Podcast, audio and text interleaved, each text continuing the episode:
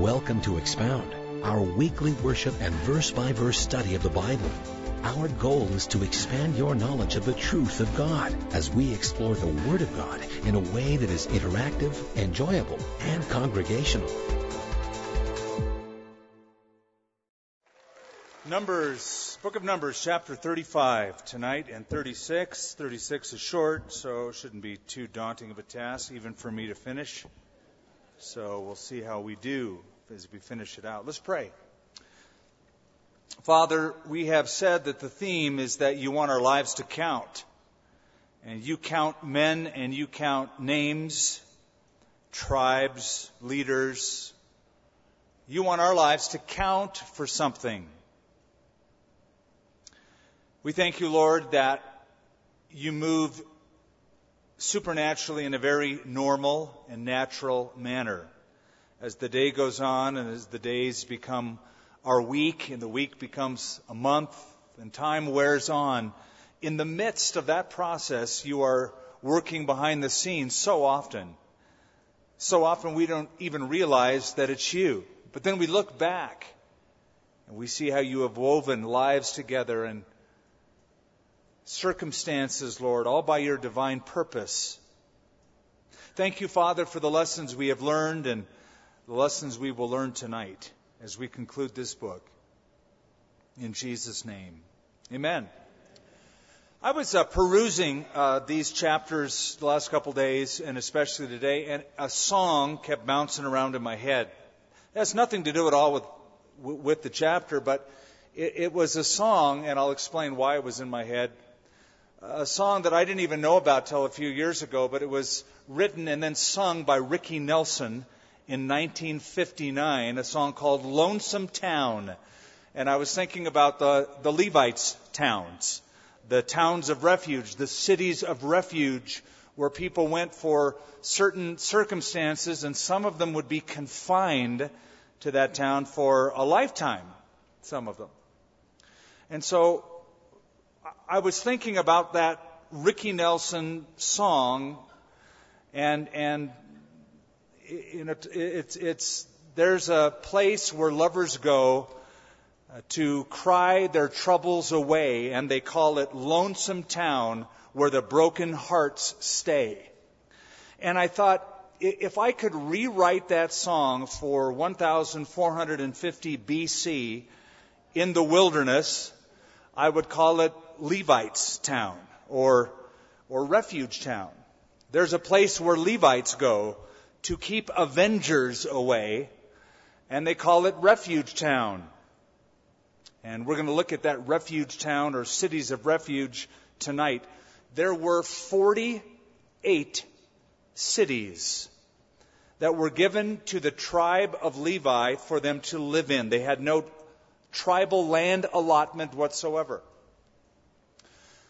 But they were given cities, 48 of them total throughout Israel. And six of these were called cities of refuge. They were legal asylums in case somebody committed a certain kind of crime, involuntary manslaughter. And that's how this book of Numbers comes to a close in chapter 35 with this. And I find it an interesting chapter. I hope you will as well. But let me, let me set the stage as to why the tribe of Levi uh, finds itself in this predicament where they have no tribal allotment, no land allotment, but only to live in cities scattered throughout Israel. I have to take you back to Genesis chapter 34. You don't need to turn there. Let me just tell you the story of that chapter. Jacob and his 12 sons are in the center of the country in a city called Shechem. And the head of that town, his son, is also named Shechem. He takes the sister of these 12 sons, the daughter of Jacob, her name is Dinah, and Shechem essentially rapes her. So two brothers, Simeon and Levi, decide not only should Shechem die, but all of the men in town should be killed. It was, it was a sheer example of overkill. I mean, literally, killing every male. So they went on a killing spree, embarrassing Jacob and causing uh, the people of Israel to have a be a stench in the nostrils of the locals. So years later, when Jacob is on his deathbed and he's 147 years old, and this old coot can still remember his kids' names and the incidences of their past lives and even predict their future by the help of the Spirit of God. He comes to Simeon and Levi, these two sons. And he said, Simeon and Levi are brothers, companions, instruments of cruelty are in their abode. And then he said, Cursed be their anger, for it is fierce, and their wrath, for it is cruel. And then he predicts their future by saying, They will be scattered in Jacob. And scattered throughout Israel. So now we come to where we see that children of Levi not given any land apportionment, any land allotment, but rather they will be scattered throughout all of the 12 tribes, north and south, in different cities called Levitical cities. However, though that sounds like they're getting the raw end of the deal, they're getting to be uh, accursed, at the same time, it turns out to be a blessing because A, they get the priesthood and the Lord is their inheritance. And B, being scattered throughout all of Israel would mean that all of the tribes have access to one of the sons of Levi, to the tribe, the priestly tribe. If they needed instruction, if they needed counsel, if they needed to know what the Bible says about this or that, it was like having a local church because you have this Levitical town within 10 miles of everywhere in the nation with these 48 cities scattered everywhere. So that's where we find ourselves in chapter 35.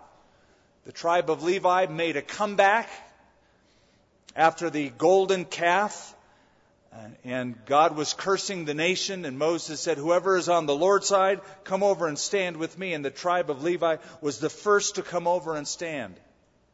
So God gives to them the priesthood.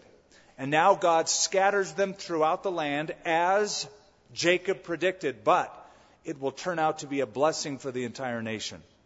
God will turn the curse of Jacob really into a blessing. So in chapter 35, verse 1, and the Lord spoke to Moses in the plains of Moab by the Jordan across from Jericho, saying, Command the children of Israel that they give the Levites cities to dwell in from the inheritance of their possession.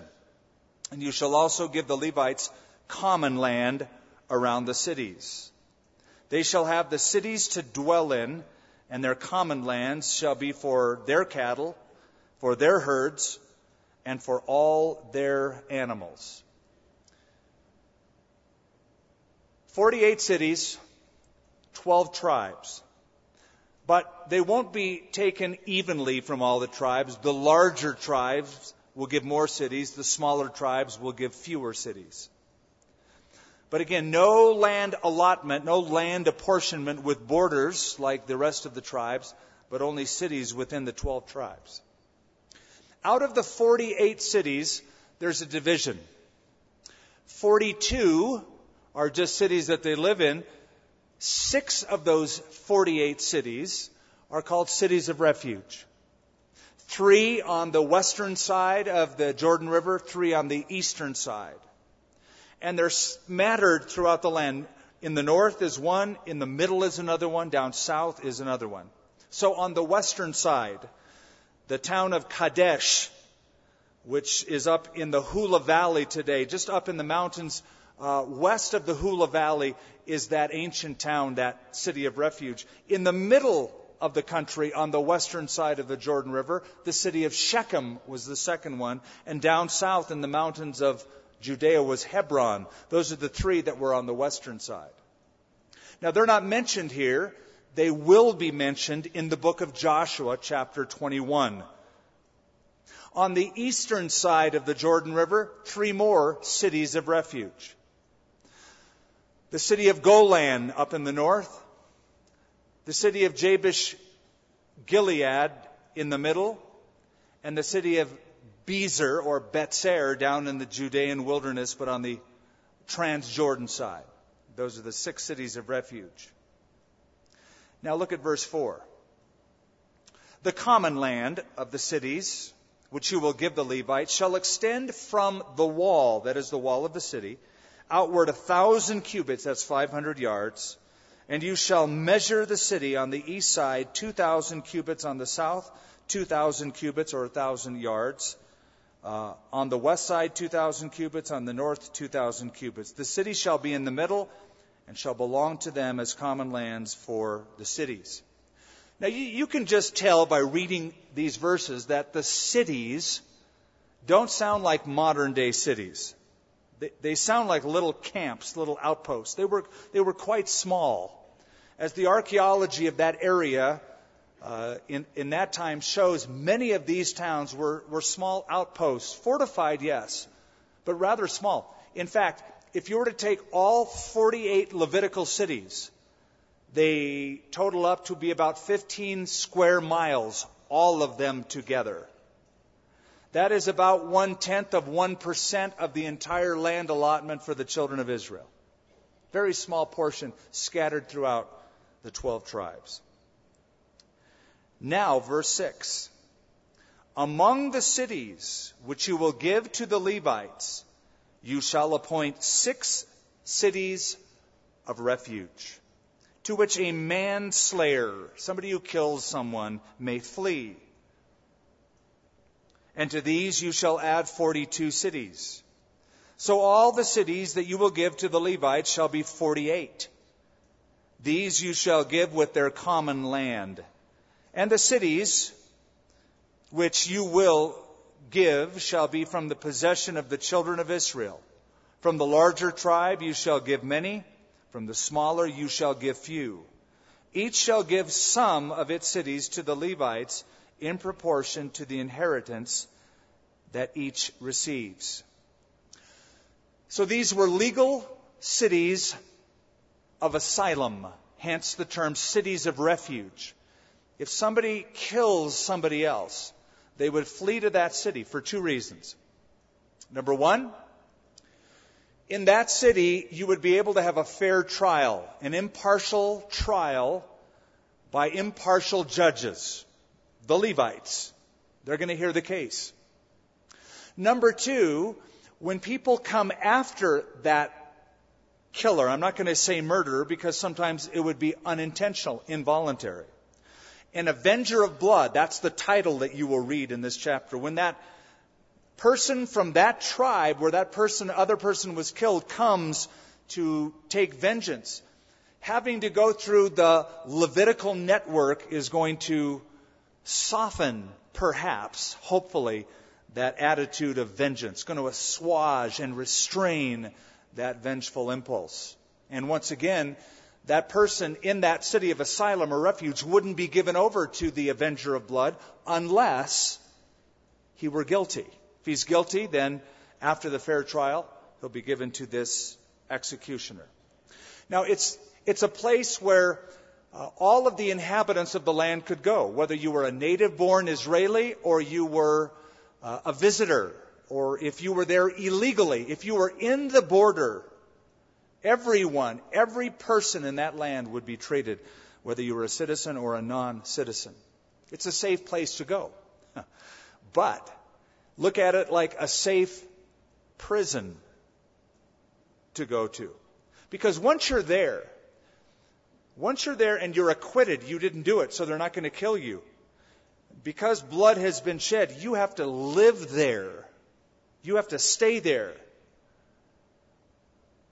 And so, because of the lack of police force, because of the lack of network like we have in a modern uh, culture like ours, that's how they kept the avengers of blood from finding that person and killing them, just keep them safe in this city.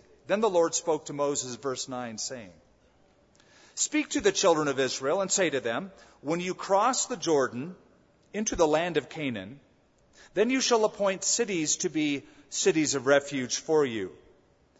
that the manslayer who kills any person accidentally may flee there.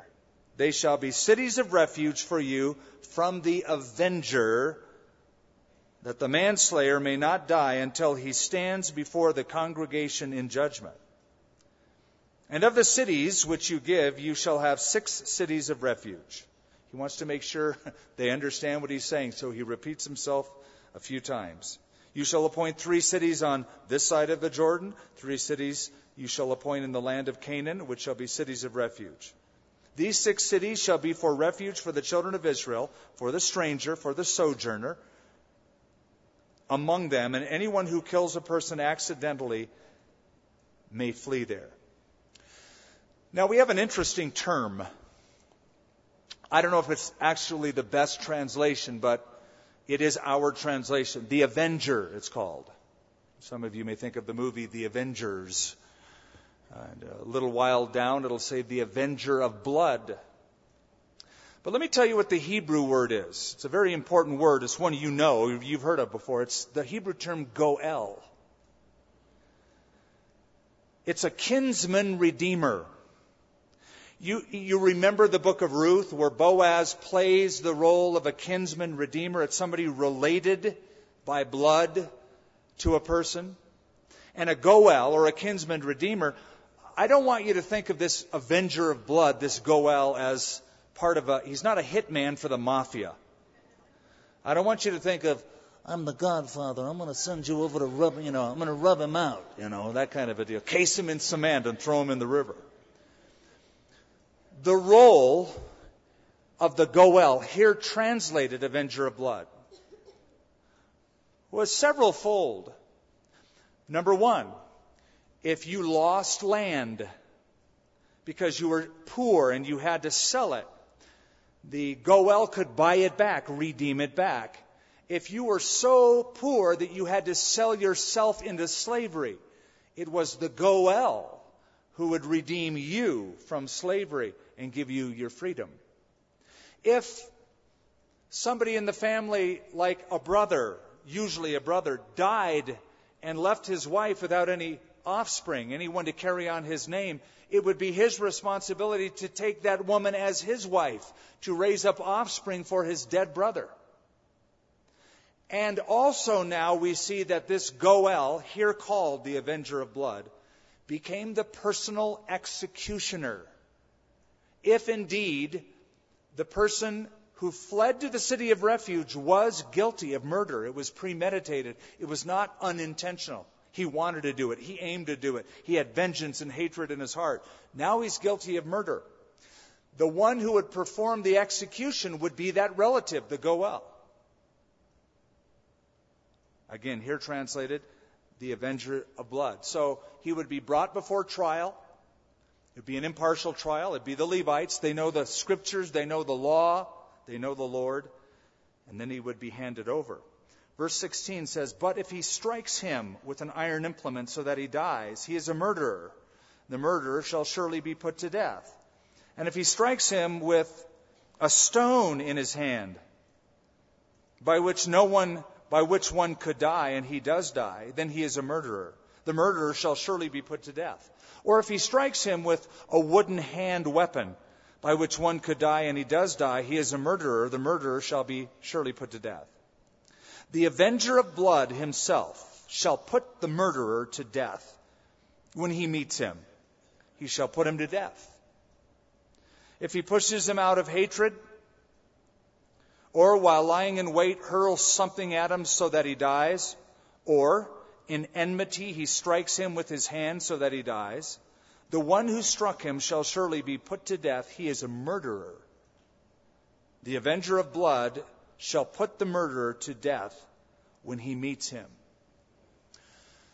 I suppose that is why this principle is why, even to this day, when there is capital punishment, relatives are invited to take part in that gruesome setting.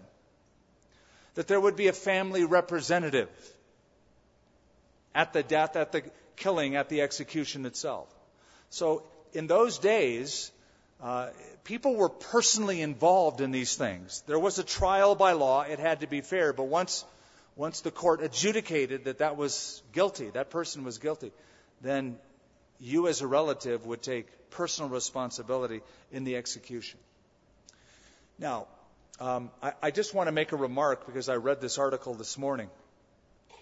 What we read here in these ancient Semitic practices, even a part of the biblical narrative, uh, is something that is a part of the culture that still exists in the Middle East. To this day, in Arab tribes, if somebody is killed by another tribe, there is said to be blood between them. And that blood that is between those tribes is not satiated, is not placated until somebody from the tribe that was injured, where somebody died, takes vengeance upon the family of the person who was the perpetrator. In some cases, they try to commute the sentence or the penalty by making a payment of something of value like camels or sheep or goats. But oftentimes, the family will say, nothing can replace the life of that loved one. You can't buy the, your way out of this one. There must be death, eye for an eye and tooth for a tooth. That is the culture that we are dealing with. However, what we're reading here is a far cry from some of the practices that are still ongoing today in some of the aforementioned parts of the world. For example, in many parts of the Middle East, in Muslim communities, there are things called honor killings. And by the way, they take place in this country, the good old US of A, in some of those communities and cultures here as well.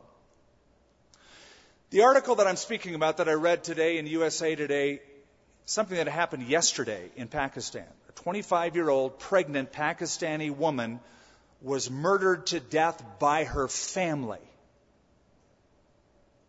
because she married the man that she loved rather than her cousin that she was told to marry by her father. They took her out in front of the courthouse. Her family, including her own father, took clubs and bricks and beat her to death. And she died yesterday. Her father, went on record as saying, I do not regret it. She has brought shame to our family because she married someone we did not approve of. That's very different than being judged for murder, not for marrying somebody, but for murder by an impartial jury of Levites and found guilty of murder. At any rate, Verse 25 So the congregation shall deliver the manslayer, that is, one found guilty, from the hand of the avenger of blood. And the congregation shall return him to the city of refuge where he has fled, and he shall remain there. I'm sorry, that's the one who's not guilty. Until the death of the high priest who was anointed with the holy oil. But the manslayer, if the manslayer at any time goes outside the limits of the city of refuge where he fled, and the avenger of blood finds him outside the limits of the city of refuge, and the avenger of blood kills the manslayer, he shall not be guilty of blood. Because he should have remained in his city of refuge until the death of the high priest. But after the death of the high priest, the manslayer may return to the land of his possession. So here's, here's the skinny, here's the scoop. If you kill somebody, not suggesting you ever would, but if you did and you were in that culture, you would flee to that city of refuge. If you were found not guilty, now you are invited to live in that city. You have to stay there. It's a safe prison, but your life is guaranteed you. You live there as long as the high priest is still alive. If he dies, it says you are free to go.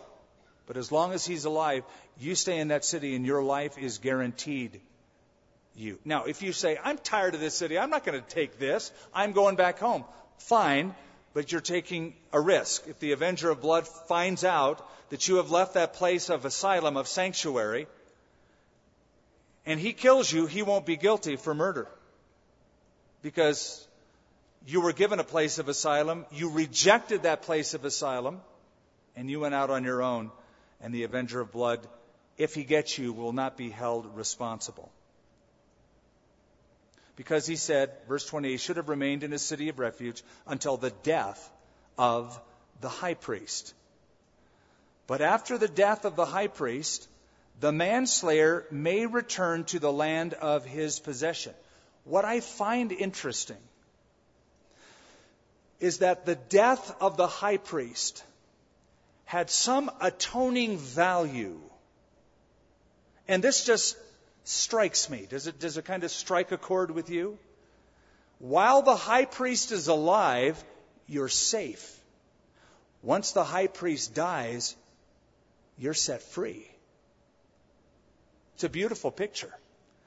Because Paul the Apostle says Jesus Christ is our great high priest who offered himself.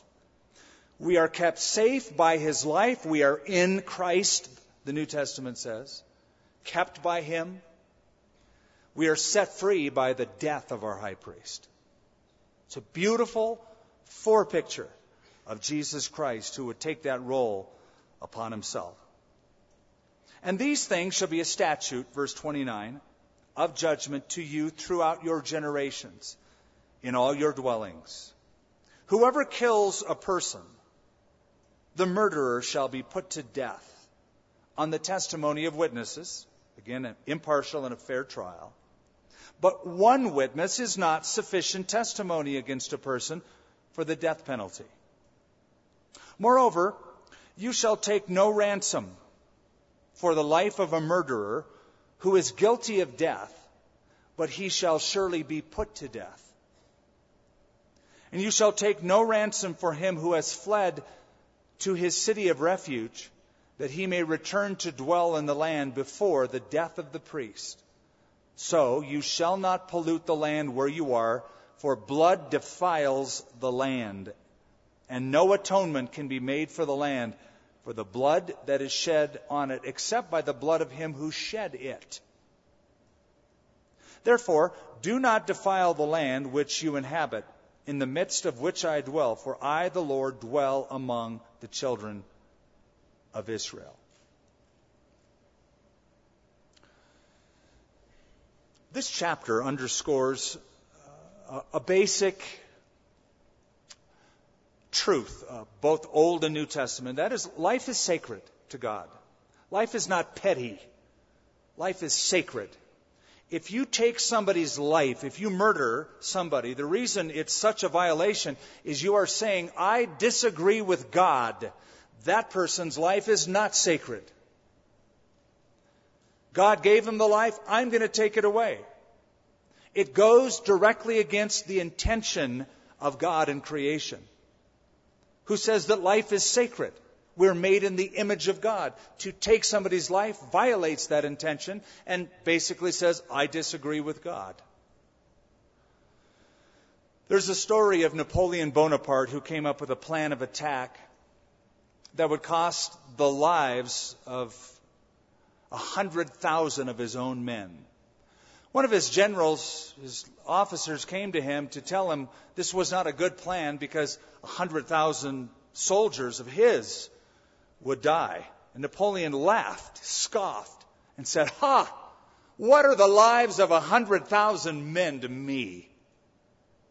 Just, life is petty. Life isn't sacred.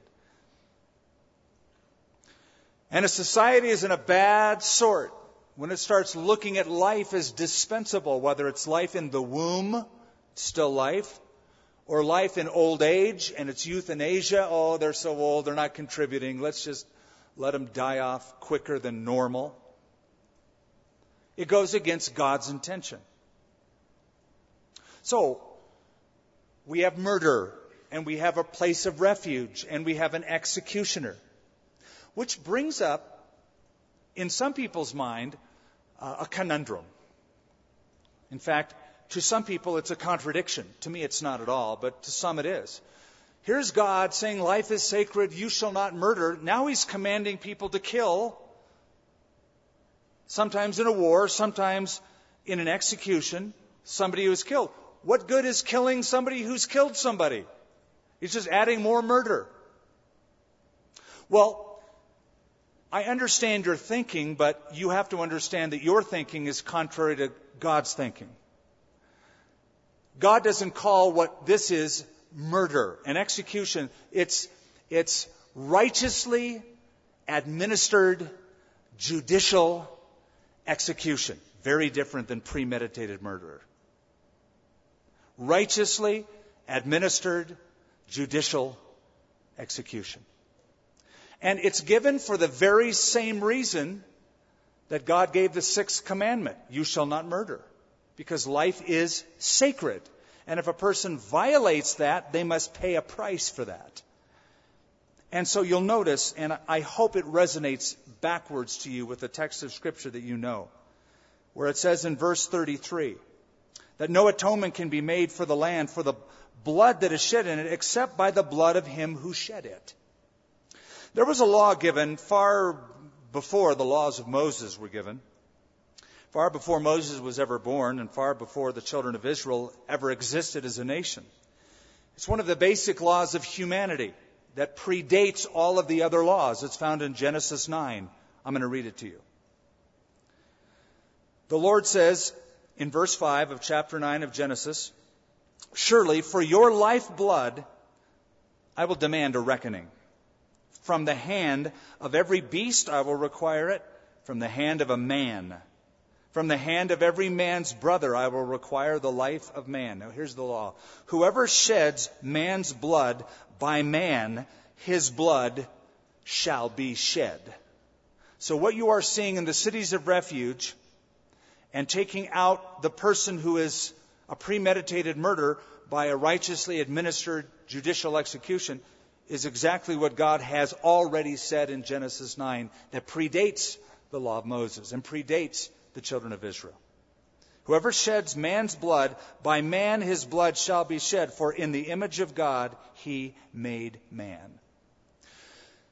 We take this law forward into the time of Moses and the laws of Moses in the Torah, which we're dealing with in this study, and we discover there were 18 different crimes that God stipulated were reason enough for righteously administered judicial execution. Now, before we finish out the book of Numbers in chapter 36, it's relatively short. I see three things about chapter 35 in summing it up that I want to share with you. First of all, chapter 35 is ironic. Second, it's prophetic. And third, it's basic. Allow me to explain those. Chapter 35 is an ironic chapter.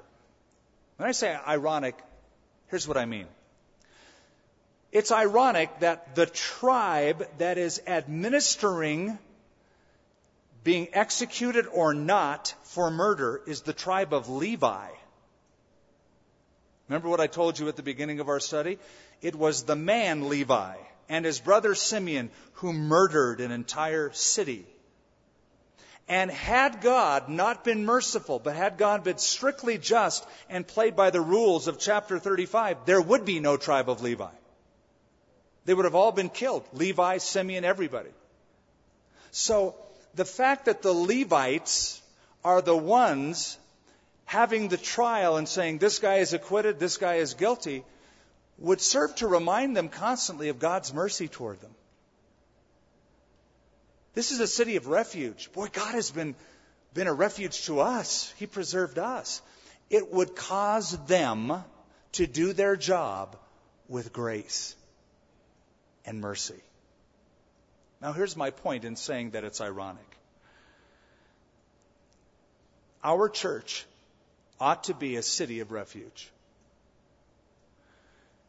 if anybody should be gracious and merciful and kind towards sinners, it should be us. And if we were legalistic toward them, that would be ironic. The church ought to be a place filled with forgiven people as well as forgiving people. Cities of refuge. Oh man, I, have blown it. I'm just so unworthy. Great. You're a part of us. Welcome to the crowd. Join the crowd. That's who we are. And if some of us have forgotten it, we need to get out a little bit more and get in touch with who we really are.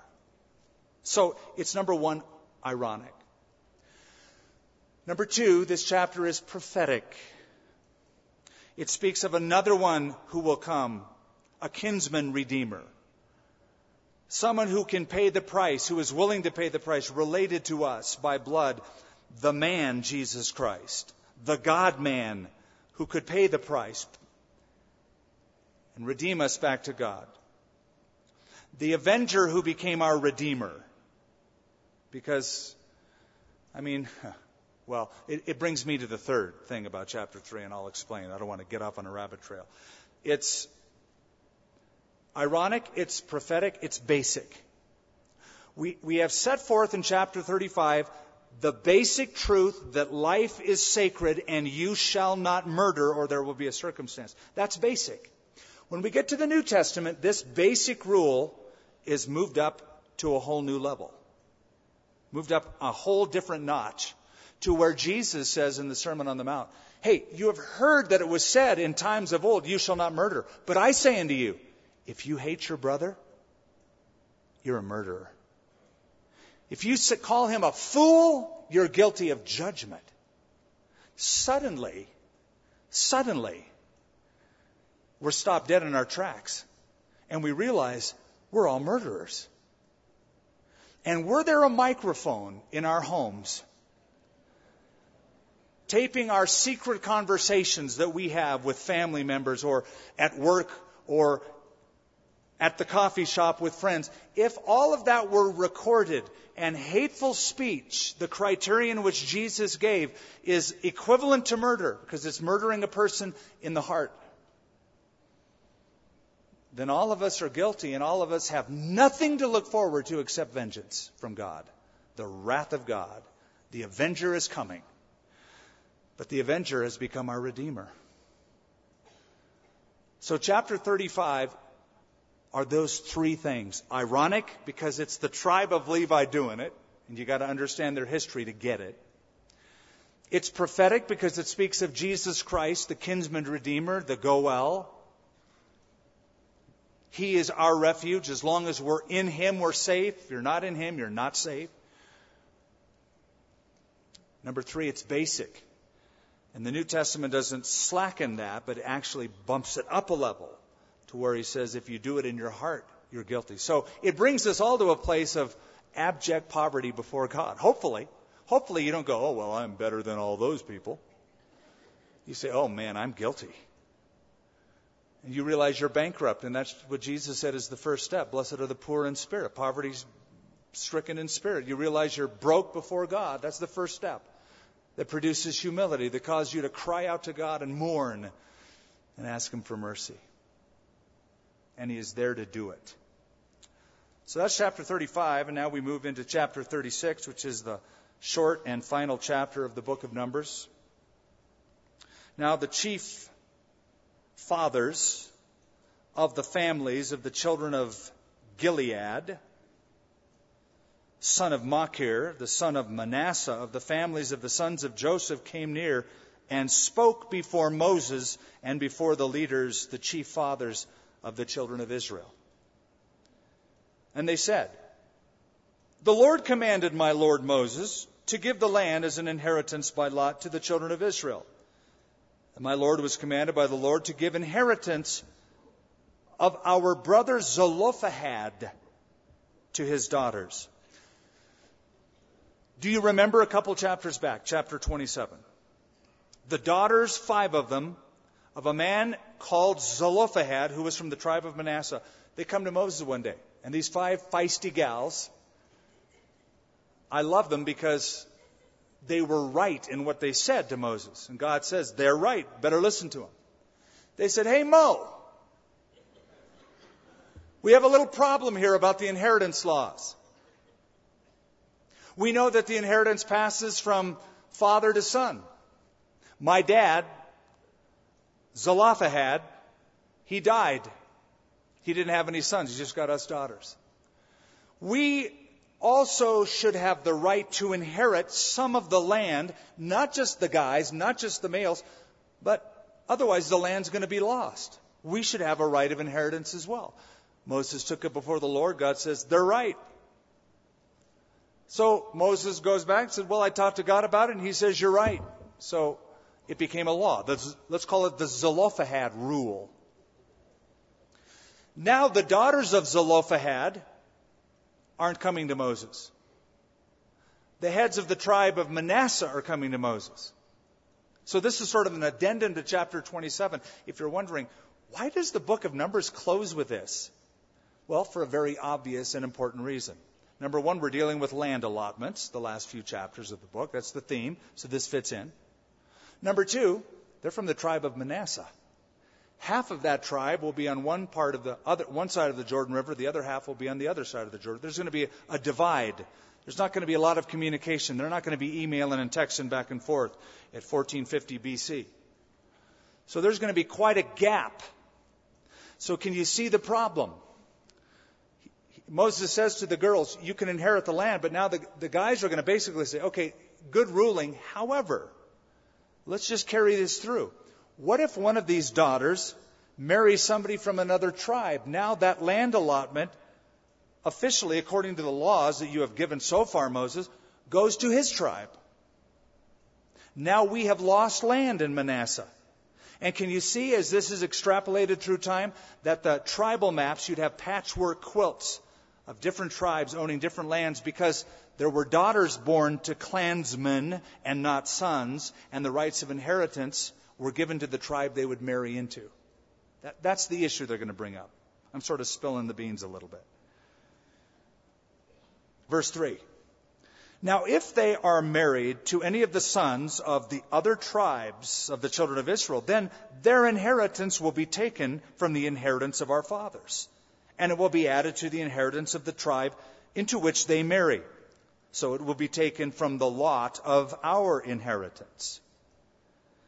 And when the Jubilee of the children of Israel comes, then their inheritance will be added to the inheritance of the tribe into which they marry.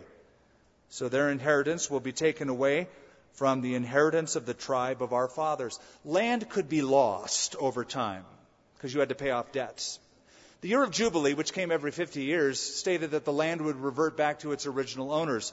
If the original owners would be a daughter married to somebody from another tribe, it belongs to his tribe. So the year of Jubilee really isn't going to help in the situation. That's the quandary they're bringing up to Moses. Then Moses, verse 5, commanded the children of Israel, according to the word of the Lord, saying, what the tribe of the sons of Joseph speak is right. This is what the Lord commands concerning the daughters of Zelophehad, saying, Let them marry whom they think best. But they may marry only within the family of their father's tribe. So the inheritance of the children of Israel shall not change hands from tribe to tribe for every one of the children of Israel shall keep the inheritance of the tribe of his fathers. You can marry whoever you want, but if you want the land to stay, if you want the land as you came to me and said, you five daughters, you've got to marry somebody in your own tribe. Then it stays within the confines of that tribal allotment. And every daughter who possesses an inheritance in any tribe of the children of Israel shall be the wife of one of the family of her father's tribe, so the children of Israel may possess the inheritance of his fathers. Thus, no inheritance shall change hands from one tribe to another, but every tribe of the children of Israel shall keep its own inheritance. Just as the Lord commanded Moses, so did the daughters of Zelophehad. And then they're mentioned Formala, Tirzah, Hoglah. These are chicks' names. Milcah and Noah. The daughters of Zelophehad were married to the sons of their father's brothers. Three cheers for the daughters of Zelophehad. You know, we wouldn't even have heard of the name Zelophehad were it not for his daughters stepping up in chapter 7 and go, ah, time out here, dude. Uh, we should be able to get something out of this land deal as well. And now that law has to be fleshed out a little bit more so the, the tribal heads come. Verse 12, they were married into the families of the children of Manasseh. That's the tribe, the son of Joseph. And their inheritance remained in the tribe of their father's family. Now look, we're at the last verse of the last chapter of the book of Numbers. So wait, wait, wait. Drink it in, soak it in, relish this time. Take it slowly. These are these are the commandments and the judgments which the Lord commanded the children of Israel by the hand of Moses in the plains of Moab by the Jordan across from Jericho. Now, as we close, notice that the book of Numbers begins and ends in a similar note. It begins with organization. God numbers and assigns tribes, families, tasks. It's all organized. They start out with God at the center of their camp, the tabernacle smack dab as in the middle as the tents are surrounding. God is at the center of their life. Then after the organization comes disorganization. A whole generation dies in the wilderness. Their sons and daughters, the second generation comes up, and now there's reorganization. Once again, God is at the center. We have an issue, we take it to Moses. Moses takes, takes it to God. After prayer and after consult, they bring us back that ruling. So once again, like it begins, so it ends. Organization. Life centered around God. And it, it pushes us forward. It makes us look forward because they're poached right on the border of the promised land. They're right, right across from Jericho. Soon, um, there's going to be a series of speeches that Moses is going to give, and then he's going to kick the bucket. That's the book of Deuteronomy. And then after he kicks the bucket, young Joshua will become the general in charge of leading them over from the plains of Moab, where they're at, across the Jordan to Jericho to conquer the land. That's the book of Joshua. So we've looked back. We've seen the organization, the disorganization, the reorganization. Now they're perched right on the border, ready to go in to the promised land.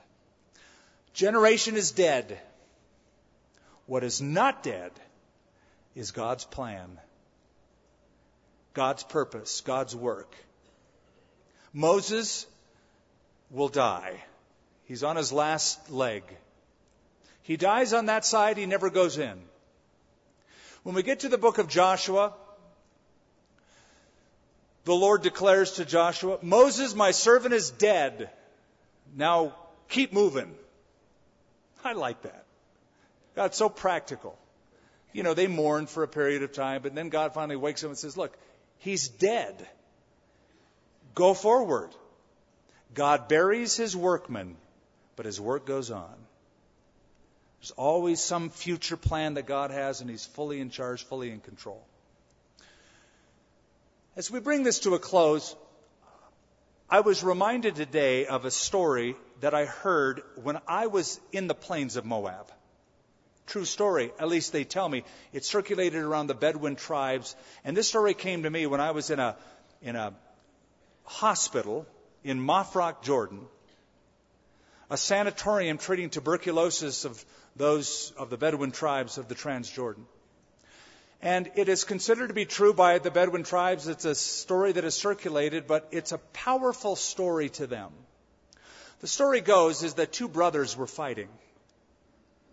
And in the heat of the moment, or two men were fighting, not two brothers, they were of the same tribal allotment. But these two men were fighting, it got out of hand, and one of the young fellows killed the other one in the heat of the moment. He knew his life was over. He knew that vengeance would be taken by the man's family. So he fled across the desert and came to the sheikh's tent, the tribal chieftain's tent. And he came into the tent and he said, I've killed a man. I need your asylum. I need your help. I need your sanctuary. The old chieftain put his hands on the guy ropes, the stabilizing mechanisms of the tent, and he swore by God, You have my protection. I will treat you as my own. Nobody can get you, according to their custom. He spent the night in the old man's tent. The next morning, the sounds of the avengers were outside saying, He's in there. He's inside the tent. And they rushed toward the tent. And the sheikh, the chieftain, came out and said, You are not to enter this tent. The man whom you seek, I have given asylum to. Just at that point, the young man who was the murderer stepped out of the tent next to the old man and faced the avengers. Their face turned red as they looked at his eyes and they said, Do you know who this man is? He goes, No, I don't, but I've sworn to him my protection. Do you know who it is that he killed? And then they told him, The man that he killed was your son. The old man, visibly shaken, almost couldn't stand up as the news hit him that his son had been murdered, but he had given him asylum. And as those words resonated in his heart, he killed your son. He then turned to the murderer and he said, Then you shall be my son. And everything I have shall be yours.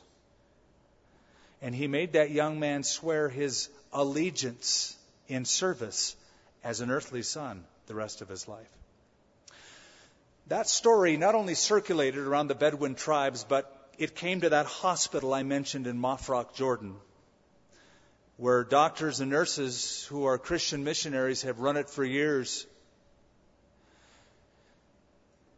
And as they told that story to the different Bedouins who are treated months at a time for tuberculosis, the chest disease sanatorium, it did something in their heart.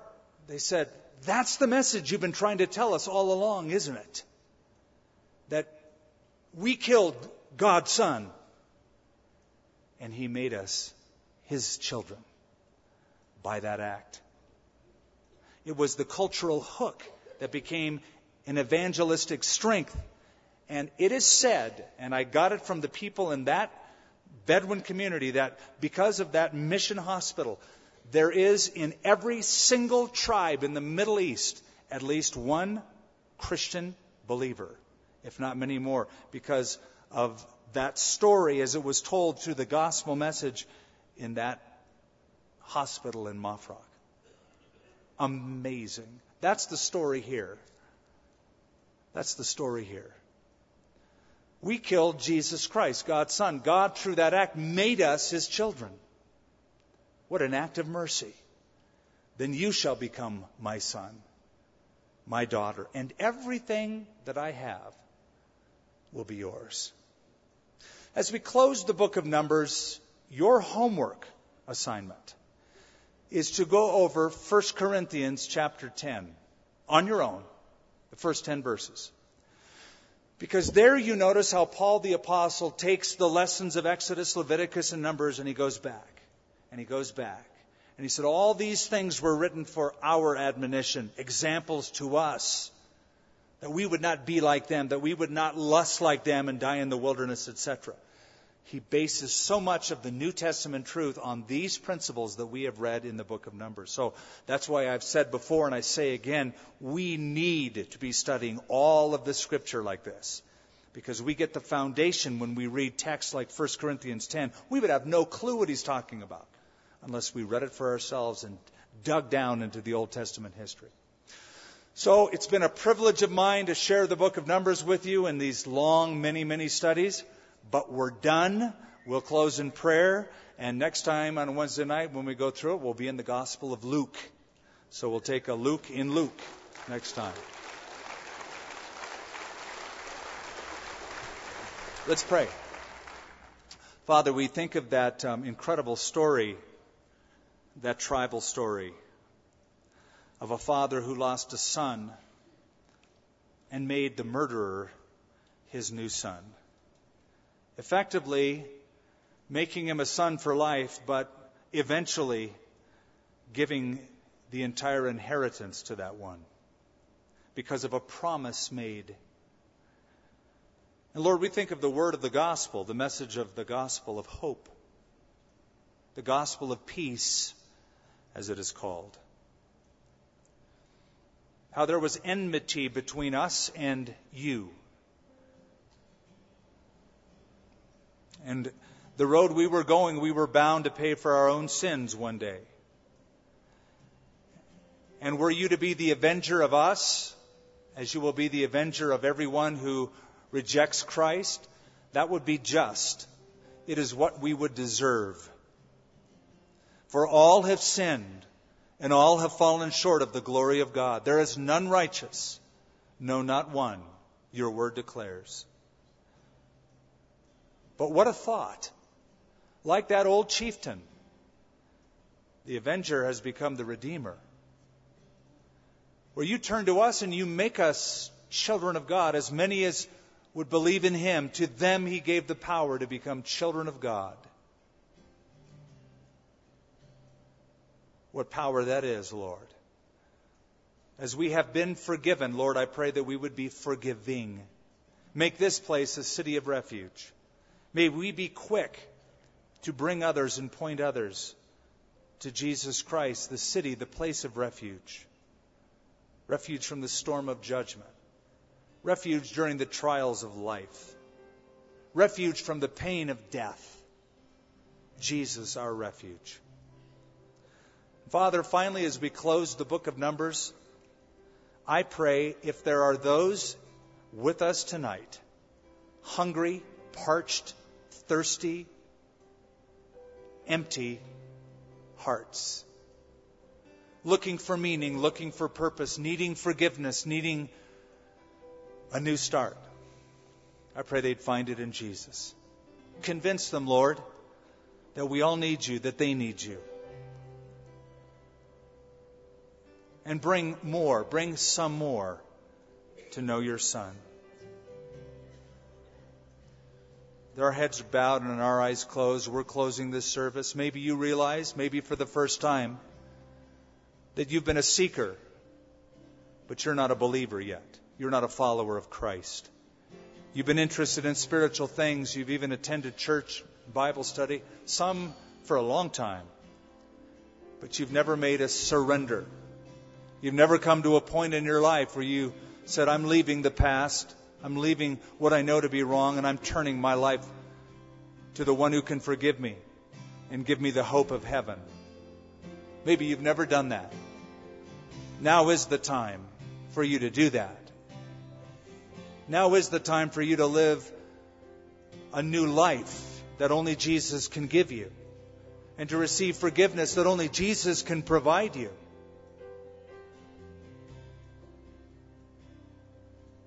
It could be that you made a commitment of sorts, some kind of spiritual overture in the past, but you're not following Christ today and you need to commit yourself afresh, to come back home, to come back to Him. But others, this is the first time where it's real. And you need to come to Jesus personally. His hand of mercy is extended to you. He's the city of refuge. He's the high priest that keeps you safe and sets you free. But you have to flee to that city. You have to go there. You have to make that choice to live there. If you're apart from Christ, all bets are off. The Bible says the devil is a roaring lion who goes about seeking whom he may devour. Don't get caught by him. Give your life to Christ tonight if you want to be sure that you are a Christian, if you want to come back to Him or give your life to Jesus for the first time, whatever describes you, I want you to slip your hand up in the air right now and keep it up for just a moment so I can acknowledge you. God bless you on my right. And you right up here toward the front on that aisle. Yes, ma'am. Who else? Slip that hand up. Raise it up so I can see it. God bless you toward the back. On the side, yes, sir. Who else? Right over here to my left and in the family room. God bless you, sir. Who else? Who else? Yes, yes. Father, thank you for these lives, these men and women. Strengthen them, Lord, as they give their life to Christ. In Jesus' name, amen. Let's all stand. As we close this song, uh, this service with this song, I'm going to ask now those of you who raised your hand to just find the closest aisle and come walk right up here and stand where some of our crew is walking right now. And I'm going to lead you right now in a word of prayer to receive Christ.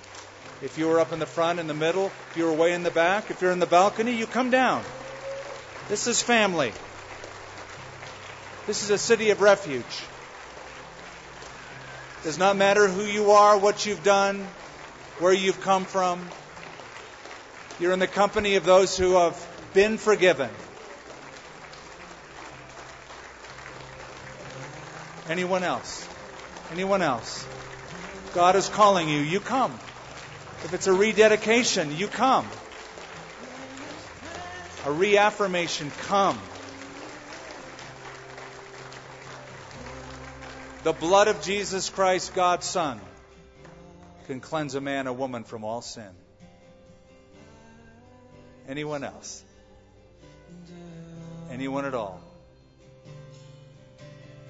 If you're in the family room and you raise your hand, you just find that door right up at the front. Just come come through that hallway and stand right here.